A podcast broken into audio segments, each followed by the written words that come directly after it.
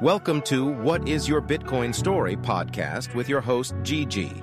This is a podcast where we explore the fascinating world of Bitcoin and cryptocurrency through the personal experiences and stories of those who have taken the dive down the rabbit hole. We explore Bitcoin stories with a diverse range of guests, from early adopters, miners, maximalists, and traders. So join us on this exciting journey of past, present, and future Bitcoin, one story at a time. The nature of Bitcoin is such that once version 0.1 was released, the core design was set in stone for the rest of its lifetime. Satoshi Nakamoto. Welcome, everyone, to What is Your Bitcoin Story? This is a podcast where Gigi and myself discuss different Bitcoin stories with different individuals. There's always volatility, there's always emotions, and there's always a rabbit hole involved. And we just love a good story. So, with that, my co host and guest for the Bitcoin Genesis episode, part one, is Gigi himself. Gigi, welcome. Thank you. Thank you. I'm happy to be here and, and making this happen, bringing it to the real life from our ideas to the real thing. Excellent. First of many. So, Gigi, let's, before we dive into the actual chain of events that led to you getting your first piece of Bitcoin or whatever coin it might have been. What, where were you? What were you doing when you were seeing for the first time? You were hearing Bitcoin. What were you thinking about it? Yeah, the if we go right back to the start, taking it to the beginnings, that was during the time I was living in London. So in in the spring of 2013, once Bitcoin had its first well pump, I remember very closely how a few friends on Facebook were talking who were early techie, geeky guys exploring the space, were mining it off their laptops, and now suddenly this Bitcoin went from a few dollars going to 100 to 200 to peaking at $250.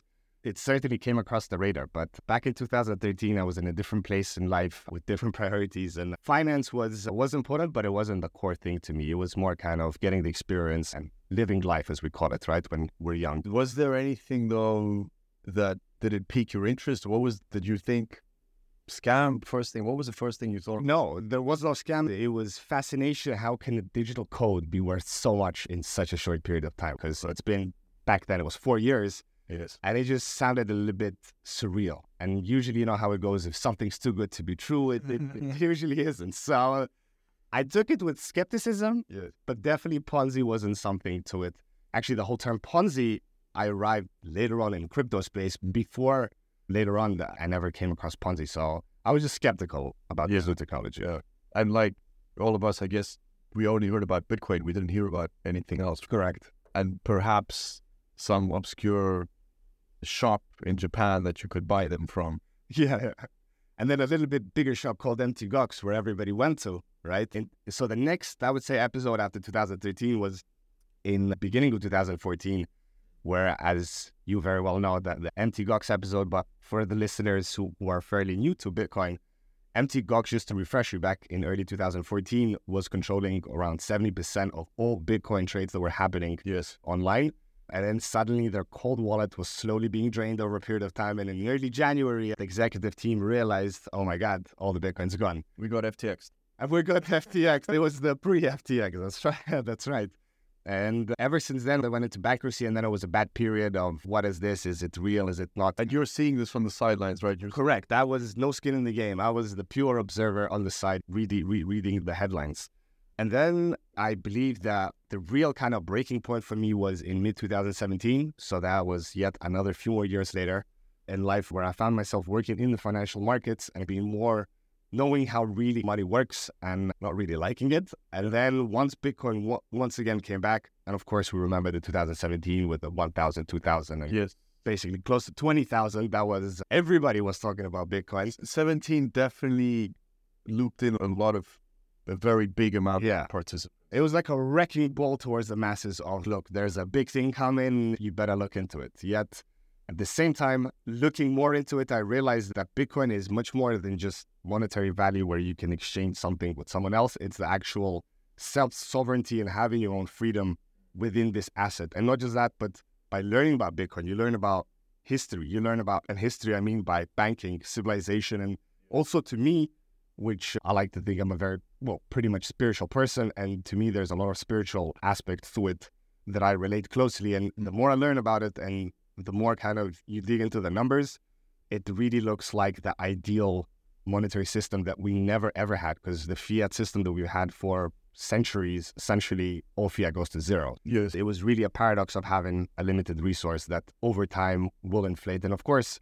if we go back to the early days, as we were mentioning here, in the early days when people were mining Bitcoin off their laptop, they didn't think one day they're going to go to 20,000, 50,000. No. Whereas one day a million dollars, they were like, oh, it's just a digital token. Yeah. And imagine how many millions, no, imagine, but like we speculate there's 4 million Bitcoins that were lost from the early days. Yes. So this 21 million, which is really super limited, is then cut away to 15, 16 million of actual like accessible Bitcoins. And that blows my mind because we're what, 8 billion people? It definitely, for many people, I feel like the 18 crew, the people that got in the 18, 19 are different, but hmm. everyone that got in 16, 17, definitely 13, they, first of all, the earlier you got in, the more you focus on privacy. You see the people, the participants that entered in 2019 care very little about privacy. The 17 crew did. But the other thing that it does, I think, to just about everyone, irrelevant of which part of the market cycle you got in or which cycle you got in, is it really makes you think about what monetary value is Mm. and what it means to be able to send to another participant and what it means to have somebody, especially now with banking in many countries, it's, it's become very difficult to to send money. For example, Twitch streamers find it difficult to get paid because it's seen as a, a high risk activity. Meanwhile, they're literally playing video games online. So the freedom is definitely a, a big rabbit hole. So you were working in the financial industry Yeah. you were, from what I understand, you started doing some research for the financial industry into crypto. And then what led to you actually getting skin in the game and actually putting some money in this and controlling your own keys? Hmm.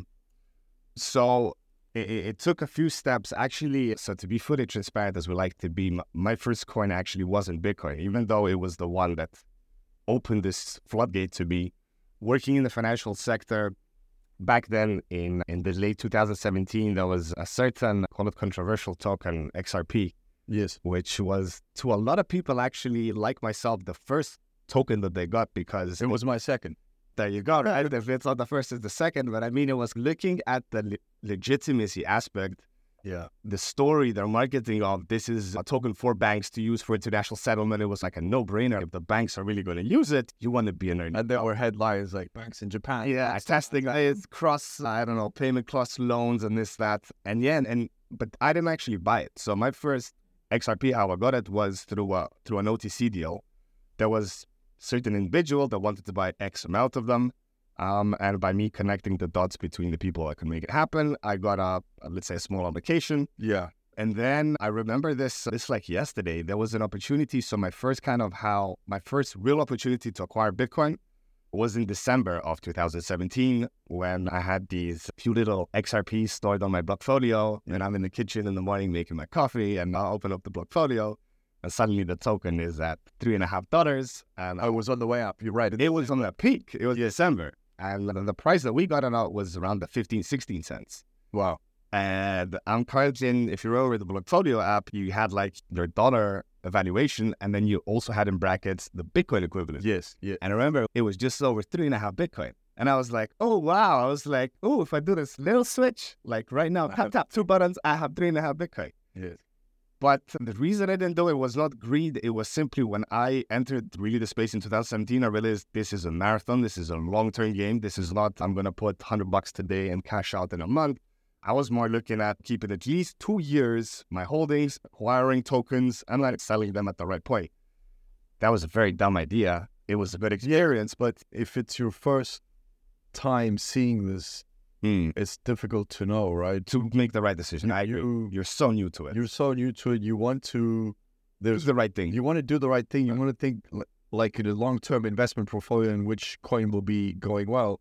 You have very little information just about how scammy many individuals are behind these thousands of ICOs and tokens Mm. and XRP that were launched.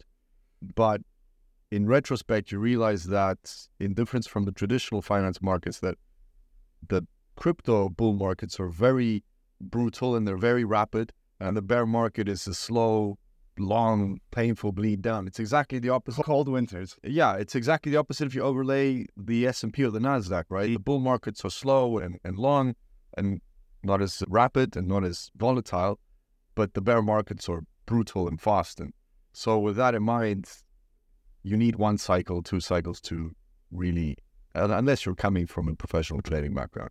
Yeah. Okay. So you don't change it into Bitcoin, but No. you sent it to your Blockfolio. So Blockfolio, it, it was an external software wallet at the time, right? Yeah. Now, obviously, they had connected and become an exchange partner. So you didn't send it to an exchange. You grasped the idea of your fees. Sorry, no. I no. It was held on an exchange. The blockfolio was just you could type in your portfolio, they'll track it. You're right. The early days. Yeah, yeah. But this was. I don't think you had the wallets back then. It was the early just tracking Yeah. before they got acquired because they got this somewhat. Big steal. Yeah, yeah, yeah, 150 yeah, yeah. credit line. And what leads to you perhaps taking out of the exchange or grasping your own keys and starting to understand private keys and public keys? That that happened a few months later. So early 2018, Yeah. I had my first trip to Malta, and Malta back then was very progressive on Bitcoin and tried to be actually named it Bitcoin Island, not Crypto Island, but Bitcoin Island. And I met some very interesting individuals back then, which told me early on that crypto and Bitcoin are two different things, and Bitcoin and blockchain are two different things. And it took me about four four solid years to click that in. In the beginning, I didn't get it. But the more these guys were telling me, and these guys have been in the space like from the early 2011, 12, 13. So they've been through, as what you mentioned, these long bear markets. And they've seen the altcoins pop up and dial. Correct. And Would you say they were Bitcoin maxis? Bitcoin Maxi, that, that infamous term. uh, Yes, I'm also, I don't look at Big, Bitcoin Maxi as, as a bad term. Maybe some people think of it as this aggressor, but Yeah. a Bitcoin Maxi, I also consider myself, let's say to a certain extent, a Bitcoin maximalist because to me, it's just Bitcoin. There is no second, Yeah. second alternative. Even to me, Ethereum, there's the whole DeFi saga is held on Ethereum on this one world computer machine, as they call it. Mm. I never bought into it, and I don't think I ever will because it's once again I don't see the difference between Ethereum and a bank that just prints money. There, there's infinite supply, and all this merge that happened. I think this is only just yet more marketing and further stretching out this thing that they have to hold it for some time. But I think in the They have what they have is the first mover advantage with the smart contracts. Yeah. Okay, there was a lot of talk. You remember to do side chains on Bitcoin, and it never really got to the level of Ethereum. And in 2017, I was thinking the same thing because the value of Ethereum keeps going up because everybody keeps buying Ethereum to keep putting it into ICOs. staking, sorry, staking it into virtual. You're buying an air token to put it into an air. Yes, Ponzinomics. Ponzinomics. The smart contracts are interesting, but you cannot compare that. Let's call it money hardness Correct. to Bitcoin. I would even argue smart contracts aren't even smart end contracts. They're simply a computer action. And what's so smart about them? You still need a human to, to program it all in. I mean, there's automatic, It's the programmability. Yeah, it's the programmability that but the proof of work, this is the big thing. So maybe we can touch upon a little bit proof of work because I think that's a very important piece that I need to understand. Because especially today in the media, when you hear proof of work, it's like killing the planet, so much energy being How would you explain it to somebody that has no idea? He's just found out about Bitcoin five minutes ago and he hears about this proof of work. So proof of work, that the concept of proof of work is that you actually need to use physical energy to create an alternative asset, this coin, a Bitcoin. So you need all this energy mining power Mm. and hardware to actually mine the operation to ma- mine the mathematical equation for the next block.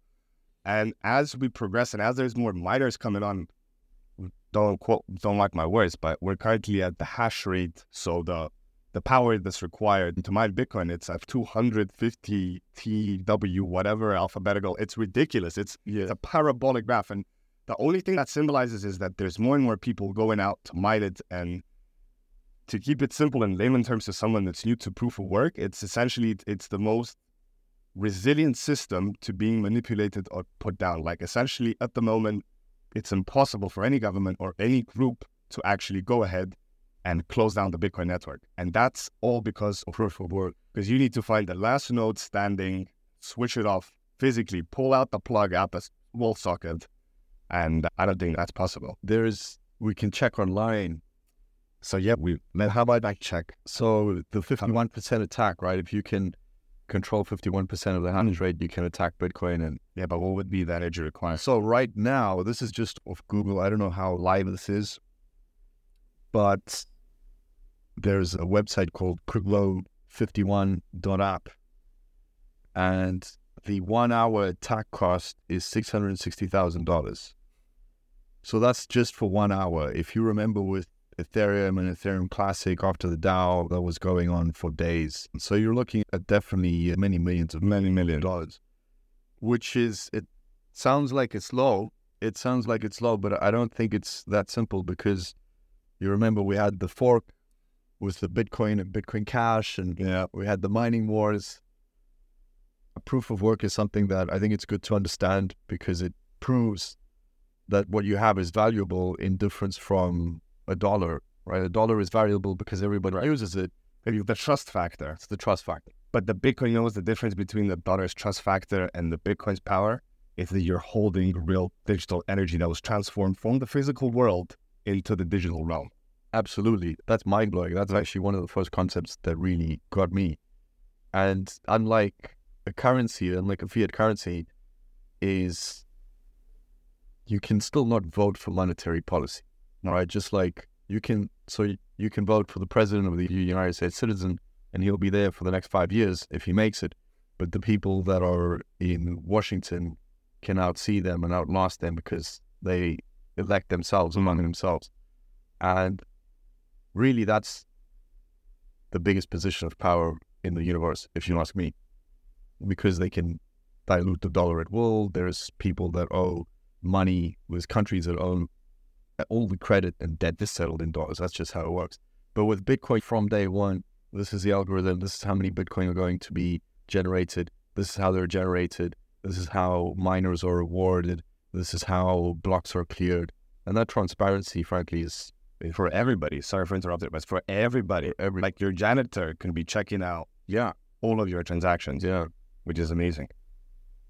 Which is very powerful in the way for humanity and freedom and prosperity, Mm. but it's very against the people who are looking to hide and conspire and do Yes, business because suddenly it's wow. on both sides, people that are doing dirty business, illegal business, and people that are high level white collar criminals, which may be in positions of power. Look at this. It's actually a bit of a joke. This woman in Greece that they found with $1.5 million, Eva Kaili. Uh, yeah, she was a very big proponent of blockchain technology. Yeah. in Europe, I don't know. Yeah, yeah, she was the face of, of blockchain in the European Parliament. But coming, back to you and your journey down the rabbit hole, you get your XRP, you start appreciating, you start digging. Like many people, after you have some skin in the game, you want to find out more about it. You start appreciating the fact that there is a public ledger. You understand the value of, of Bitcoin. When did you take it off and put it on your wallet and understand? Okay, an exchange is an exchange, and it's a great place. But when I have my own keys, that's really how you should be handling Bitcoin. That's really the power that it gives you. So that happened then, I'll say a year later. So for my birthday, 18th of December, or disclosing some dates there. But I got a gift. I got my first ledger, my, my first cold wallet, Right. the Ledger and Nano S, the, the OG one, from a good IT friend of mine. And, and that was the moment when I realized, hey, maybe I shouldn't just be keeping everything and in exchange. Uh, but really, as you said, taking control, keeping my keys, and as the saying famously goes, not your keys, not your coins, right? Yes. And and that was essentially the moment that I Or if you're, if you're Sam, not your exchange. which whichever flavor you prefer. But yeah, that was the moment that I switched everything out. And since that day, whenever I buy something on an exchange, it's in and out shop. Like I, I come in, I also my fiat as soon as it lands, bam, I put in my order, or I buy it at that certain point. point and withdraw it straight away. I don't really trust anyone, including at the moment with all the saga with Binance. What's going to happen? Biggest exchange in the world. But if you ask me, I don't want to go off topic, but Bitcoin doesn't need Binance. It's going to be tough. And if Binance goes down, a lot of people will be hurt. Same time, Bitcoin's going to be at a super discount. So you better be buying the dip. But in the long run, Bitcoin is going to find its own way with Binance or without or any exchange. And mm-hmm. to be honest, in the future, I really see where the real exchange between most Bitcoin is happening peer to peer, which was first paragraph of the white paper, peer to peer cash, which then people said, oh, it's too expensive, fees, this, that. But with different layers, and we can get into this at some other point, but with layer two with Lightning, essentially Bitcoin is the best payment and the fastest thing and the most yes. proofable. Forget all this alternative, pay this, pay X, pay that. I mean, there's a lot of things that we could grow on. Uh, yeah, grow on that. So it sounds like you have a, a long-term time frame. You're not in it for the quick ride. Obviously, you've been in it for a while now. I just want to end with perhaps three closing thoughts or comments or even questions for the audience. Something that stood out in your journey something that you want to leave the audience with? So, I think the most important thing once you enter and discover or are discovering the potential of Bitcoin, the best advice that I could give you is to go ahead and set up your own Bitcoin node.